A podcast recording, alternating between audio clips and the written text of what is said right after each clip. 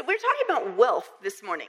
And I'm first of all going to start off with kind of defining wealth because here's the thing we can say, um, I, I don't have much money, but I've got my health and therefore I am wealthy. Well, that's one way to look at it.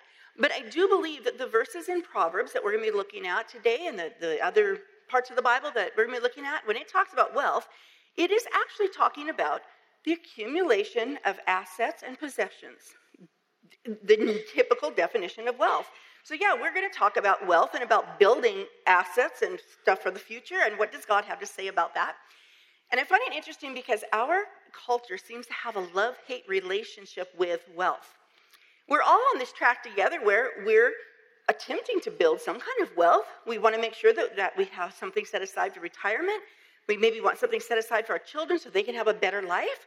We want to enjoy life while we're living it before we ever get to those golden years. We want to have some money to spend to enjoy life while we're here. We're all doing that, and, and we're looking to build wealth. But this is the thing when we see other people who have achieved that desire and they built their wealth, we get a little judgmental.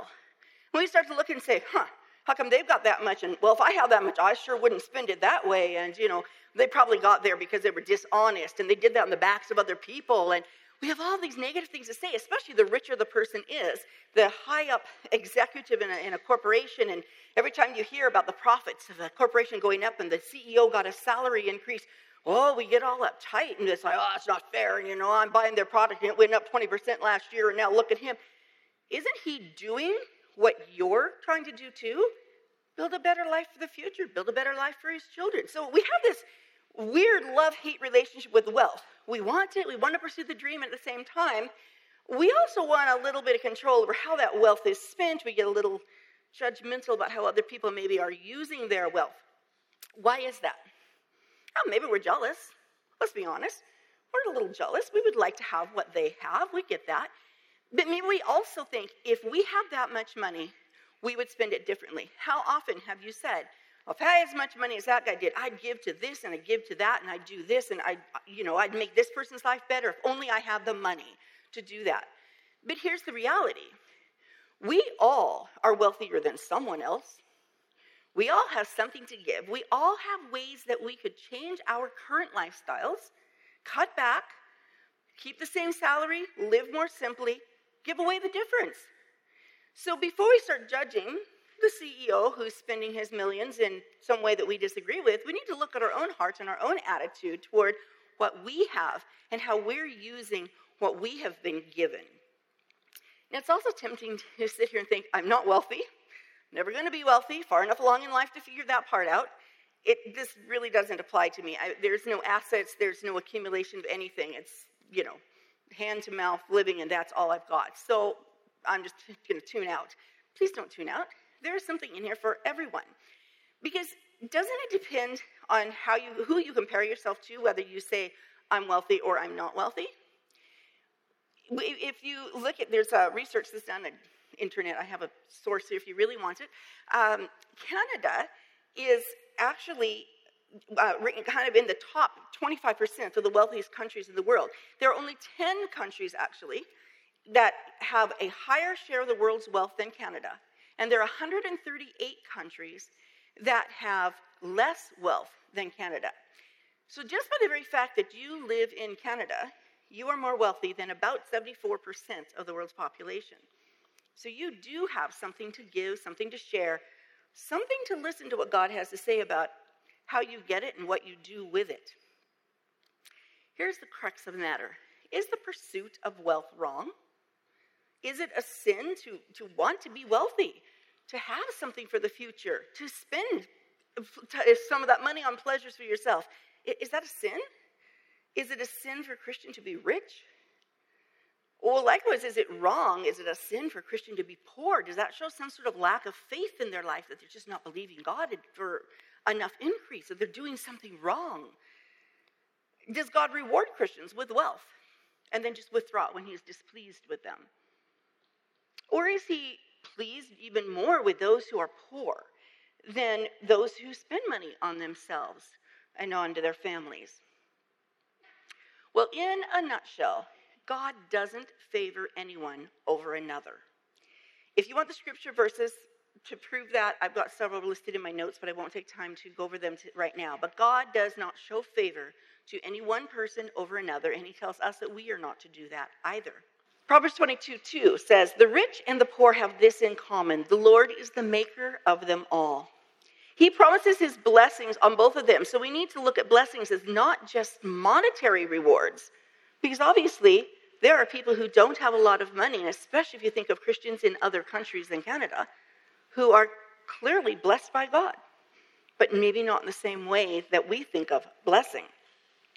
When God looks at both the rich and the poor, what he's looking for is a right attitude and right actions. Pursuing or not pursuing wealth, being rich, being poor, it's not a sin in and of itself.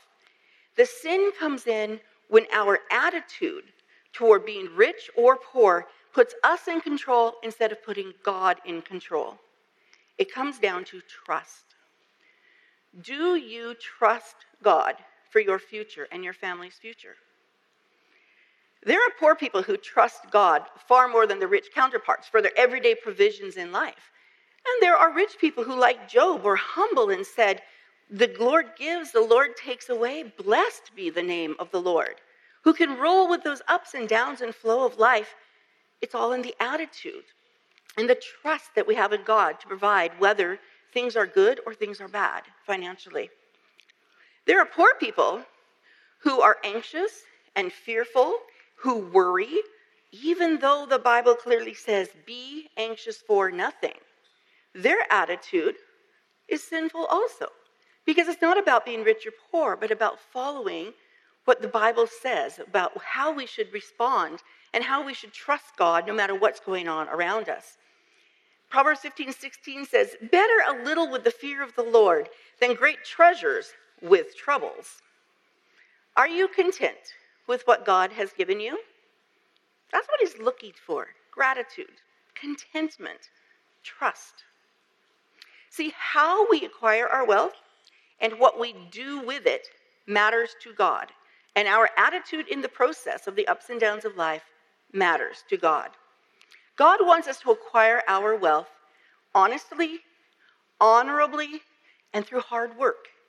And then He wants us to use what we've acquired generously to honor him. As you read through the book of Proverbs, you'll notice that what matters to God is often different than what we think matters. We just he's not all that concerned with whether or not we amass the wealth, but what he matters is the character that we display in the process of amassing wealth, going through life, making money, spending it, saving for the future. It's the attitude that matters. It's the character that we display in all of that. His goals are often different than our goals, and certainly different from what society says. So we're going to read what God says about how we are to build our wealth honestly, honorably, and through hard work, and just check out the goals that He prioritizes. Let's look at honesty. Proverbs uh, 13 11. Wealth gained by dishonesty will be diminished, but he who gathers by labor will increase. The goal isn't wealth, the goal is honest labor. Proverbs 28 6 Better is the poor who walks in his integrity than a one perverse in his ways, though he be rich. The goal isn't to be rich, the goal is integrity.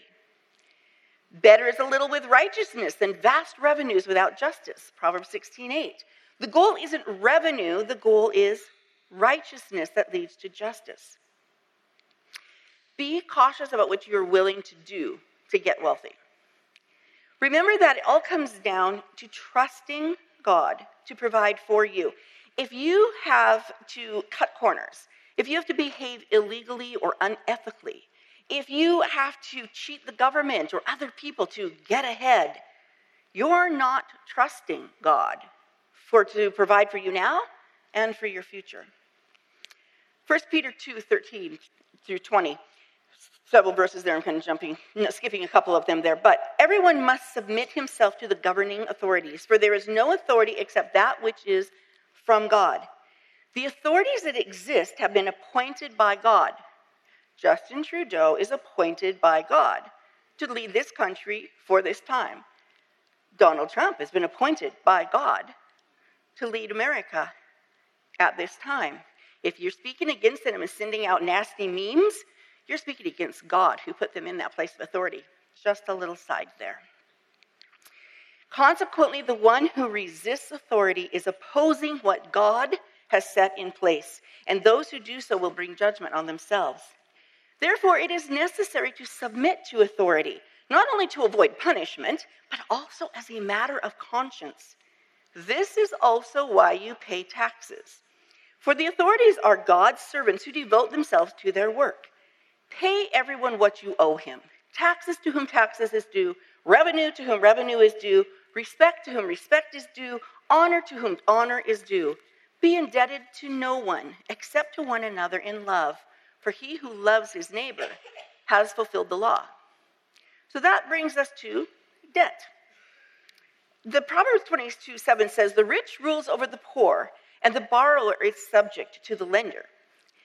Is it wrong to operate a line of credit to sustain your business? Probably not if your goals are in line with God's heart for you.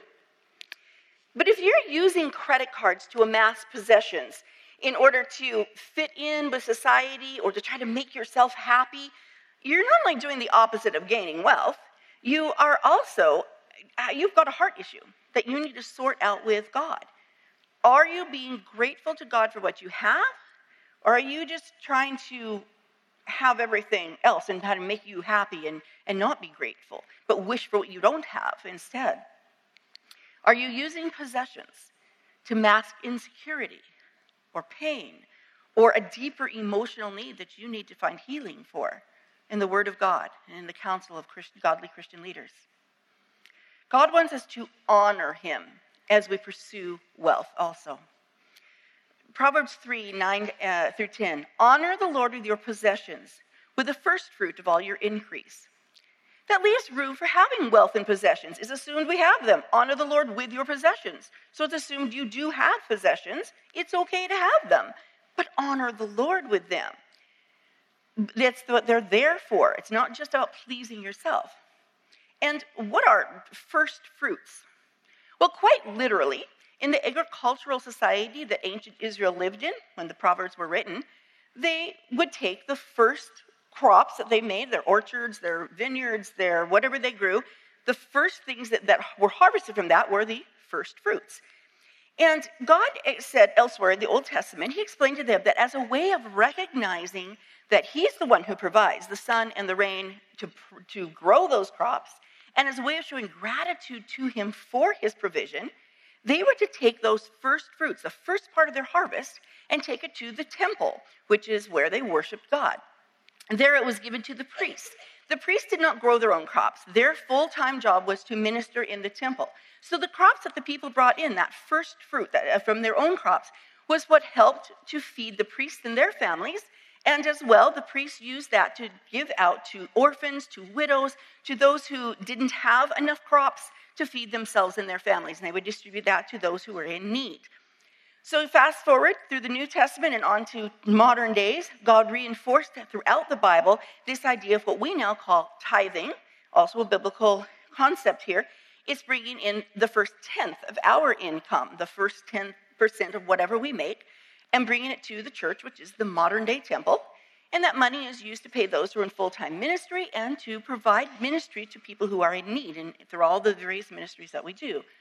That's one way that we honor God with our wealth is by bringing the first fruits in.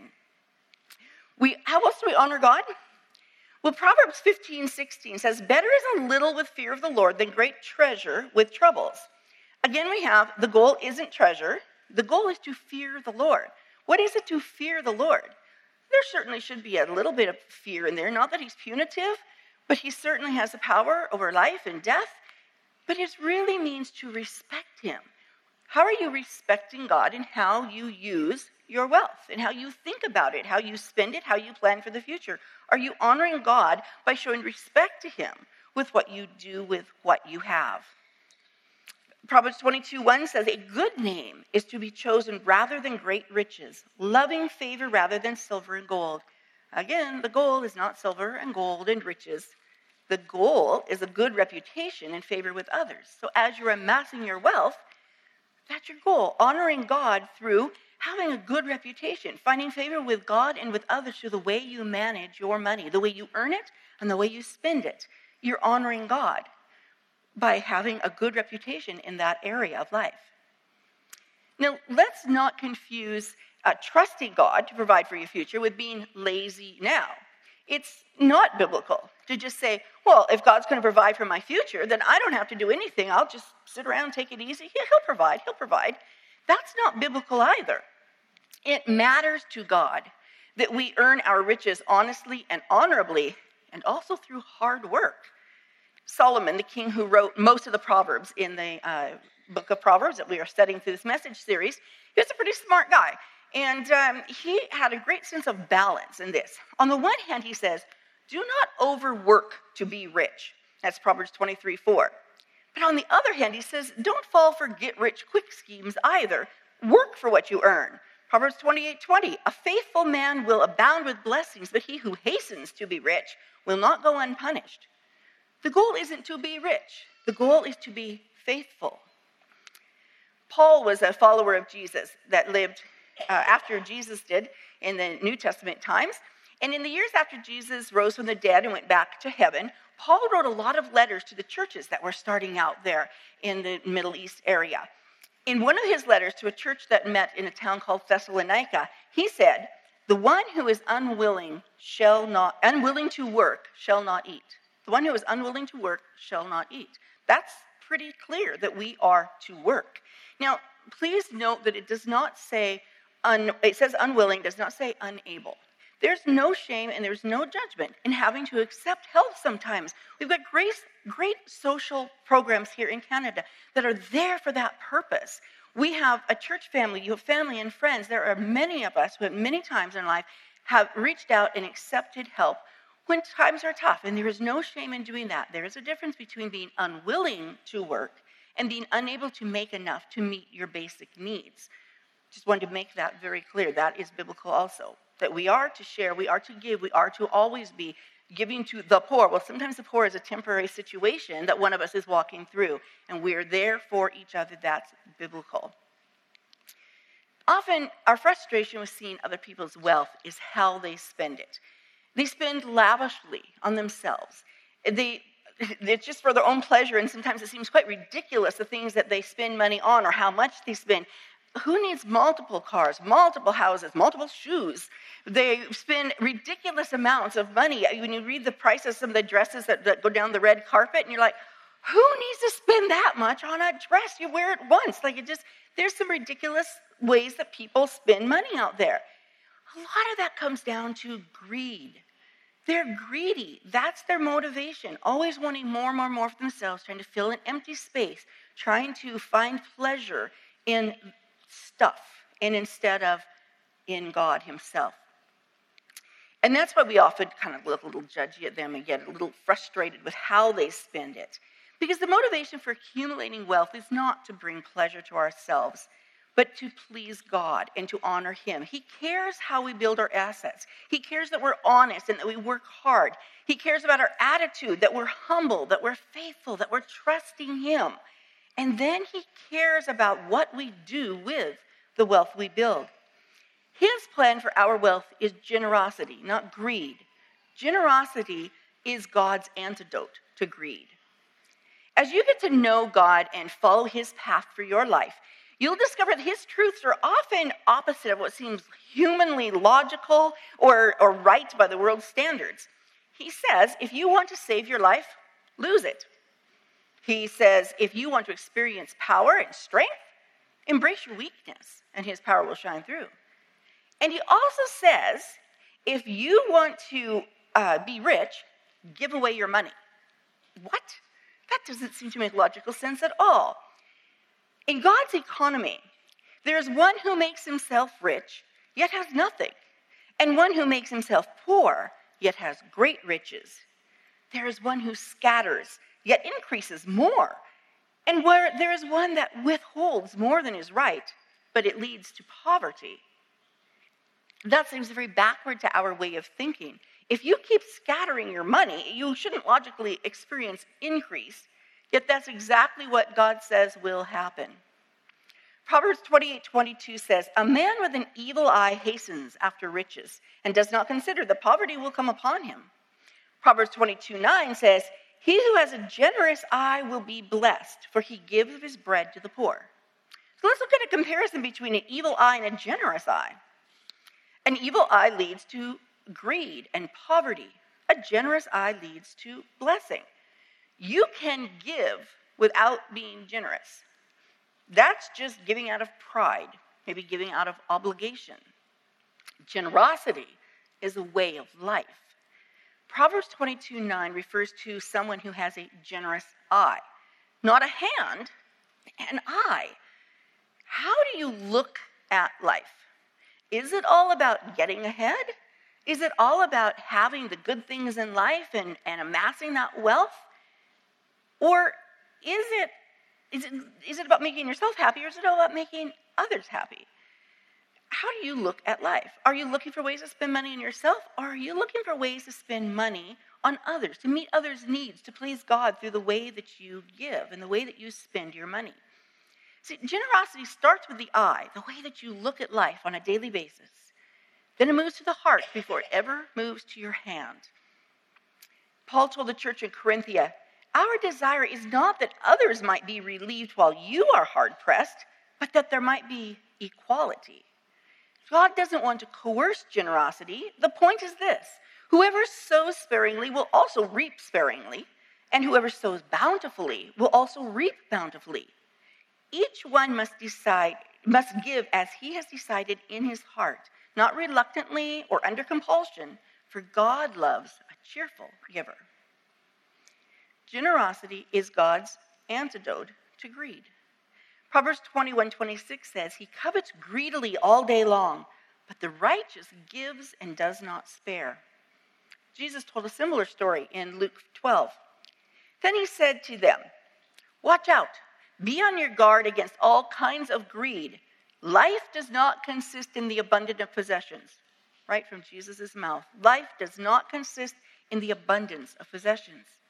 And then he told them this parable The ground of a certain rich man yielded an abundant harvest.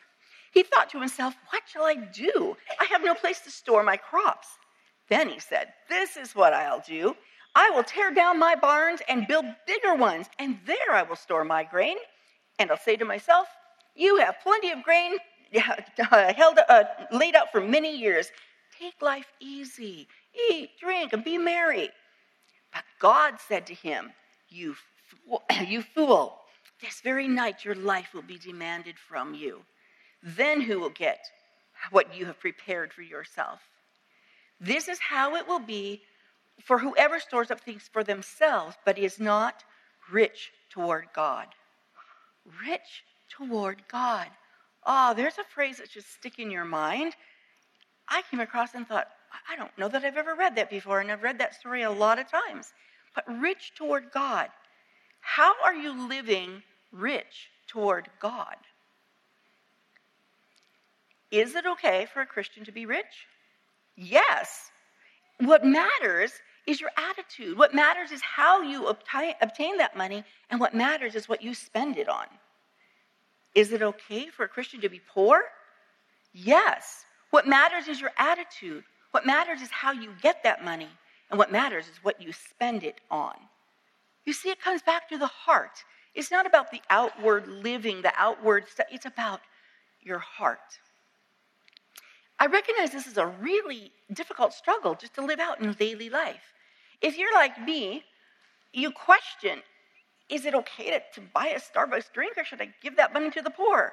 You question, it, I, I feel guilty, like I'm planning a vacation or I'm buying a house, like should I be doing that? On the other hand, you, you, you feel guilty for enjoying the pleasures in life, but when money is tight, you feel resentful, you feel angry, you question whether you've done something that made God mad at you or something like that. There's a lot of emotions tied up with money. And what we need to do is remember that that's just it. They're emotions. That's not truth. We need to go back to the Word of God and look at the truth of the Word of God. And the truth is that the Bible is full of tension on this subject. The Bible, on one hand, says the poor will always be with you. And on the other hand, it says If God has given you wealth and possessions and the ability to enjoy them, go ahead, accept your lot and be happy. This is a gift from God. That's right out of Ecclesiastes. The Bible tells us to give to the poor, to help the oppressed and the needy. God recognizes that there will always be tension between enjoying our wealth and caring for others, using our wealth for that. So when you struggle with those emotions, those decisions, this is where you need to rely on the Holy Spirit. The answer is going to be different for each person. How should you spend your wealth? Should you be acquiring wealth and saving and setting aside for the future? Or should you just give it away to the poor? I don't know. But God does. And that answer will be different for each person. This is where it comes down to your relationship with God, walking closely with Him, walking with the Holy Spirit, asking for help, and you make those decisions. Check your attitude. Are you being grateful? Are you being content? Are you trusting God? Is there any part of your decision that's about keeping up with someone else or what other people will think? Or is it focused on what God will think? That's really what it comes down to is your personal walk with Jesus Christ. You're asking him your surrender, saying, I want to trust you and I want to spend my life being rich toward you, God. Show me what that means for me, for my family, and how I can live this out. And if you're at a place where you're not content with what you have, we all go through those times. Money is tight. Maybe money is not tight and you're still not content. That is certainly an issue too. But you know what? You can talk to God about that.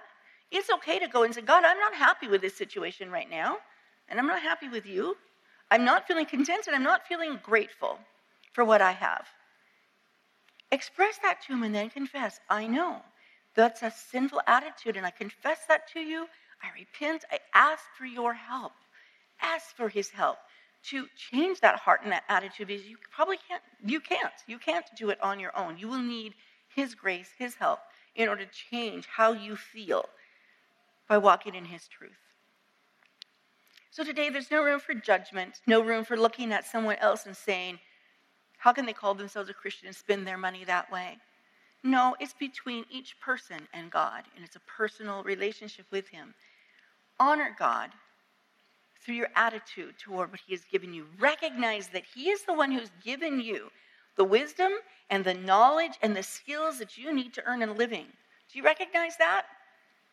We're not all farmers who can say, well, yeah, God gave the sun and the rain, and therefore my crop grew. If you notice the Bible story that Jesus told, it says that the ground grew an abundant crop. It doesn't say the man grew an abundant crop, it said the ground yielded an abundant harvest.